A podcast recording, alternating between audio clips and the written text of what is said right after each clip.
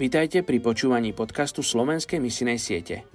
Ešte 41% ľudí na tejto zemi nepočulo evanílium. Aj dnes vám predstavím jednu z najmenej zasiahnutých etnických skupín a na záver sa spolu za ňu pomodlíme. Dnes je 3. decembra a my sa modlíme za etnickú skupinu Berberi Tekna v Maroku.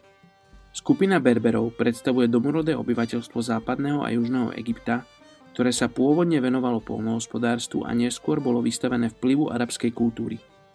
Opustiť islám a pridať sa ku kresťanstvu je v tejto etnickej skupine spojené s mnohými protivenstvami, a to nielen napríklad so zavrhnutím vlastnou rodinou či spoločnosťou, ale veľakrát i s fyzickým mučením či likvidáciou pre vieru v Krista.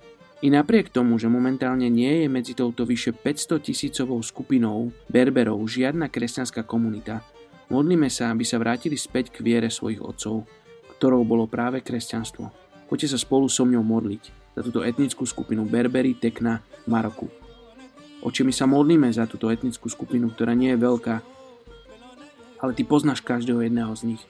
Ty vieš, ty ich miluješ a ty túžiš potom, aby oni mali väčší život. A ty si urobil, oče, všetko preto, aby oni ťa mohli spoznať.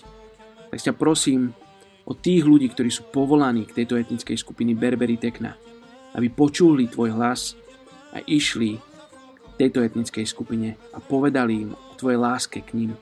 Sa modlím mene Ježiš. Amen.